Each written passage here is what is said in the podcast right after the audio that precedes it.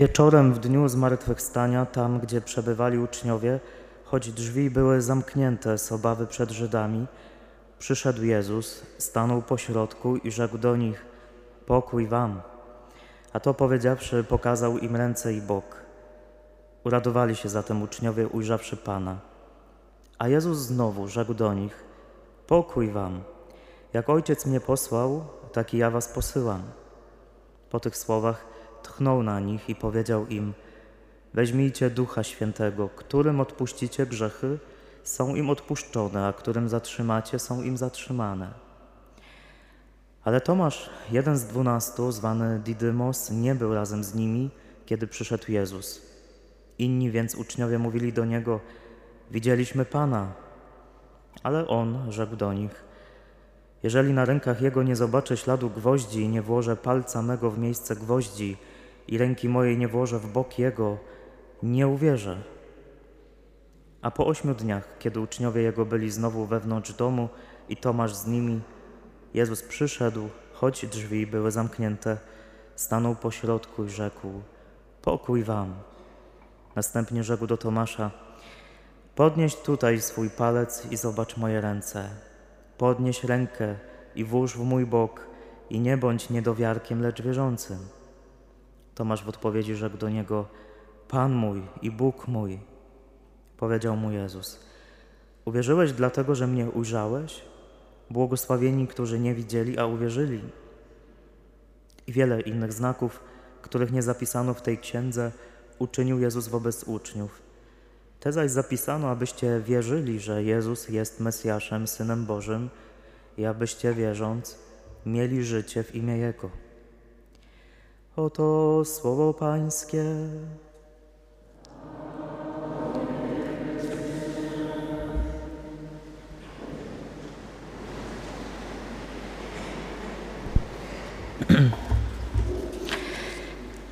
Kochani, przez ostatni tydzień, włącznie z dzisiejszym dniem, Boże Słowo karmiło nas e, relacjami ze spotkań ze zmartwychwstałym Chrystusem, jak to wyglądało, jak Jego uczniowie się z Nim spotykali. Wiecie, taki e, punkt wspólny tych wszystkich spotkań, co jest w ogóle cudowne, to to, że oni kompletnie nie ogarniali tego, co się dzieje. Kompletnie nie ogarniali tego, jaki Jezus jest, jak wygląda, co robi, co do nich mówi, jak się zachowuje. No jedne wielkie nieogary. Zmartwychwstał Jezus, nie?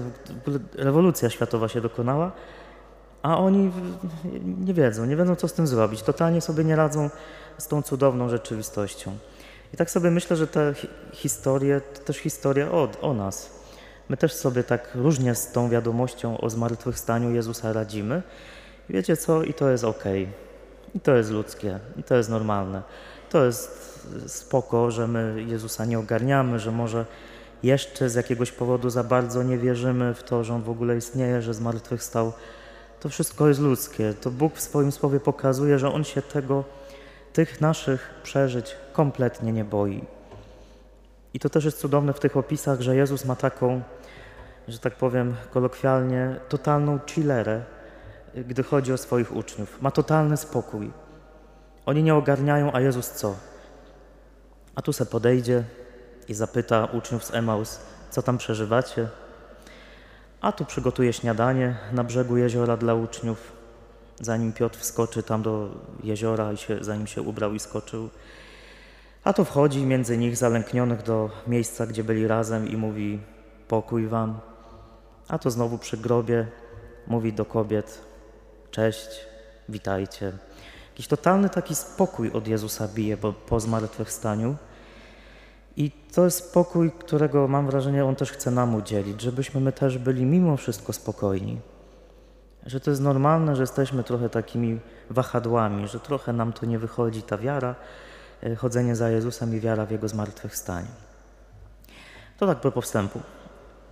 E, dzisiejsze słowo to jest już taka trochę wisienka na torcie, bo to jest wisienka na torcie, która mówi o Jezusowym miłosierdziu, bo rzeczywistość uczniów po zmartwychwstaniu wcale nie była ani kolorowa, ani łatwa. Kiedy Jezus zmartwychwstał, no to oni nie, nie skakali od razu e, jak takie małe kurczaczki z radości, tylko oni siedzieli gdzieś zamknięci, drzwi były zamknięte, byli pełni lęku, byli przepełnieni zwątpieniem, zawodem, wstydem, zagubieniem, Bóg wie czym jeszcze. Jezus do tego wszystkiego przychodzi i to się nazywa miłosierdzie. Bóg przychodzący do nas w naszej totalnej słabości, totalnym nieogarnięciu, to się nazywa miłosierdzie. Dzisiaj my żyjący w XXI wieku często miłosierdzie Jezusa słusznie e, kojarzymy przede wszystkim z objawieniami, które otrzymała Faustyna, z orędziem Bożego Miłosierdzia, z obrazem Jezusa Miłosiernego, z zawołaniem Jezu ufam Tobie, z koronką, z dzienniczkiem. Tylko prawda jest taka, że to, co Faustyna od Jezusa nam przekazała, to była tylko przypominajka. Faustyna nie wymyśliła miłosierdzia. Bóg jest i będzie na zawsze miłosierny. Jak sobie czytamy Pismo Święte, to od pierwszych stron Księgi Rodzaju Bóg jest właśnie miłosierny. I o tym chciał powiedzieć autor natchniony w Księdze Rodzaju, kiedy Bóg leci do tego Adama i Ewy, którzy kryją się w krzakach, leci po to, żeby ich uratować. Bóg jest Bogiem, który ciągle kombinuje jak koń pod górę, żeby Ci pomóc. I to jest miłosierdzie. I to jest cudne. W łacinie miłosierdzie e, jest określane słówkiem misericordia. I to jest bardzo fajne słowo, bo ono, jak je tak za chwilę rozbroimy, ono mówi dużo o tym, na czym w istocie polega Boże miłosierdzie. Boże miłosierdzie to nie jest naiwność, e, że Pan Bóg na wszystko macha ręką, jakby nie przejmuj się, nic się nie stało. Tylko miłosierdzie to jest konkretna postawa Boga wobec Ciebie. Też potem postawa, do której mnie i Ciebie zaprasza. Ale w swoim korzeniu miłosierdzie oznacza po pierwsze, mamy w tym słowie łacińskie miser, co tłumaczymy jako biedny, lichy, nędzny, nieszczęśliwy. Potem mamy cor, cordis, rzeczownik oznaczający serce. I na końcu czasownik do, dare, oznaczający dawać, ofiarować. Stąd możemy ukuć taką definicję miłosierdzia, że miłosierdzie to jest wtedy, kiedy ktoś Tobie nieszczęśliwemu ofiaruje swoje serce, nawet jeśli kompletnie na to nie zasługujesz. Bóg jest Bogiem, który ciągle daje mi i Tobie swoje serce. I robi to szczególnie wtedy, kiedy jestem taką chodzącą mizerią, miernotą, z jakiegoś powodu jestem takim chodzącym nieogarem. To się nazywa miłosierdzie i to Bóg ciągle robi. Szczegół, który bardzo mnie dzisiaj zatrzymuje w tej Ewangelii, to jest y, kwestia tych zamkniętych drzwi. Bardzo bym chciał wiedzieć, to pewnie po śmierci dopiero Jezus mi powie, y, jak, jak to Jezus tam przeszedł? No drzwi były zamknięte, a Jezus się pojawił. Nie wiem, przez ściany przeniknął, przefrunął, nie wiem, od dachu zleciał na dół. Jakoś mnie to nie wiem czemu, ale bardzo zatrzymuje. Ale pomyślałem sobie, że te zamknięte drzwi to taki też trochę symbol nas samych, tak naprawdę naszego serca że nasze serce, my sami, ja jako człowiek i ty jako człowiek, jesteśmy taką bardzo szeroką przestrzenią, do której prowadzą jedne wielkie drzwi, które często z jakiegoś powodu są zamknięte. Gdyby tak dzisiaj otworzyć drzwi Twojego serca, to co by tam było? E, jakbyś otworzył drzwi Twojego serca, to jaka puszka Pandory by się otworzyła? Albo jakie powietrze by wyleciało z, tych, z tego pomieszczenia? Może może tak, tak gęste, że aż siekierę można byłoby powiesić i kogoś obłupać tą siekierą. Co dzisiaj kryje się za drzwiami Twojego serca? Dlaczego warto o tym pomyśleć? No bo do tego Jezus chce przyjść, bo to jest miłosierdzie. Tak, żeby trochę Ci pomóc, myślę, że za drzwiami naszego serca, Twojego serca, może się kryć na przykład, mogą się kryć na przykład uczniowie z Emaus. Jak ktoś nie pamięta tej historii, to sobie doczytajcie w domu w Ewangelii Łukasza. Ale uczniowie z Emaus dla mnie są symbolem tych wszystkich naszych niespełnionych oczekiwań, zawiedzionych nadziei, e, tego wszystkiego, co się wydarzyło nie tak, jakbyśmy oczekiwali, wszystkich może nawet spełnionych marzeń, które jednak nie przyniosły tego szczęścia, którego pragnęliśmy, że wszystko okazało się, jak pisze E, w książce Hewel ojciec Krzysztof, takie ulotne. Może za drzwiami mojego serca jest bardzo dużo zawodu. Wszystkim, co możliwe. Sobą samym, człowiekiem, Bogiem, Kościołem, księdzem, mężem, żoną, przyjacielem, psem, kotem i nie wiem czym jeszcze. Do tego Jezus chce przyjść. Papież Jan Paweł II powiedział kiedyś, że przesłanie dobrej nowiny przypomina, że Bóg bogaty w miłosierdzie Chrystusie objawia każdego dnia swoją miłość. To zmartwychwstały Chrystus mówi dziś do każdego i do każdej z Was. Przestań się lękać.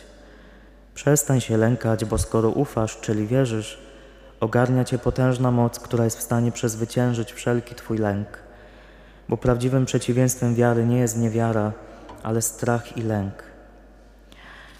To wszystko, co w Tobie jest jakieś takie,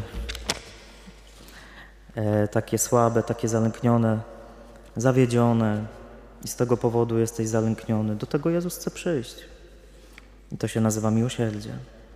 Kiedy ktoś wchodzi w świat Twojego lęku i chce usłyszeć Twoje historie o zawiedzionej nadziei. Dalej za drzwiami Twojego serca może się kryć Piotrek, święty albo jeszcze nie święty Piotr. Człowiek, który dla mnie jest symbolem grzechu. E, człowiekiem, który pokazał, że naprawdę można zawalić na całej linii. To jest ludzkie oczywiście, ale jesteśmy zdolni do tego, żeby zrobić najgorsze rzeczy. I to się nazywa grzech. Mówiąc o grzechu, mam na myśli naprawdę jakiś konkret, nie tę już swawetną kiełbasę w piątek, tylko coś, co totalnie niszczy mnie, niszczy moją relację z Bogiem, moją relację z bliźnim. Może za drzwiami siedzi taki jeden wielki grzech. I tutaj Piotr mi się przypomina, bo to było dwa dni temu, chyba dwa dni temu w Słowie, w Ewangelii, że kiedy właśnie Jezus przygotowywał tam śniadanie na brzegu jeziora i Jan mówi do Piotra, a byli wtedy w łodzi na środku jeziora, że tam jest Pan, to co Piotrek robi, a był prawie nagi, no to się ubrał i wskoczył do jeziora. Normalne? No nie, strasznie głupie. No kto normalny się ubiera, kiedy chce wskoczyć do wody? Ktoś, kto chce coś ukryć. Ktoś, kto nie chce pokazać tego, co, co w sobie siedzi. Dla mnie Piotr jest takim symbolem tej części w nas, która się po prostu wstydzi siebie samego z powodu grzechu, z powodu jakiegoś badziewia, które się wydarzyło. I do tego Jezus też chce przyjść. Kolejny papież, obecny, powiedział: Jak można zakosztować tej miłości? Jak można dzisiaj dotknąć miłosierdzia Jezusa? Wskazuje nam to Ewangelia, gdy podkreśla, że już Wielkanoc wieczorem, zaraz po zmartwychwstaniu, Jezus jako pierwszą rzecz daje Ducha Świętego na odpuszczenie grzechów. Aby doświadczyć miłości, trzeba przez to przejść, otworzyć się na uzyskanie przebaczenia. Na tym też polega miłosierdzie, że Bóg widząc Twoje grzechy mówi chce Ci przebaczyć, to znaczy chce uzdrowić Ciebie. Szczegół, który też mnie bardzo zatrzymuje i trafił do mnie jakoś chwilę przed mszą, kiedy zajrzałem sobie znowu do Ewangelii, to to, że kiedy Jezus pokazuje się uczniom, to pokazuje im swoje rany. W ogóle jest fascynujące, że Jezus po zmartwychwstaniu miał ślady po gwoździach i po włóczni. Po co? Co, zapomniał to tam zamaskować? Nie było czasu? Nie, to jest bardzo mądre ze strony Jezusa. Jezus pokazuje przez te rany, że ich kocha. Te rany są znakiem Jego miłości. Pokazując im te rany, chcę powiedzieć: Ja Was dalej, to moje głupki, kocham, pomimo Waszej słabości. Jak pokazujesz komuś swoje rany, to znaczy, że kochasz i chcesz być kochany. Jezus jest w stanie wejść w Twoje doświadczenie ran, grzechu. On się tego nie boi. No i w końcu za drzwiami może sobie siedzieć albo stać Tomasz.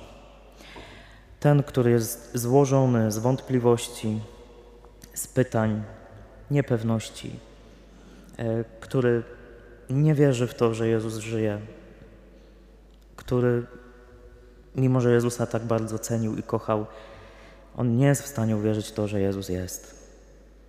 I to jest ta część w nas, która stawia nam pytania. I to jest bardzo ważna i bardzo dobra część w nas, bo to dobrze jest wątpić, dobrze jest pytać, dobrze jest sobie zadawać pytania i przed nimi nie uciekać.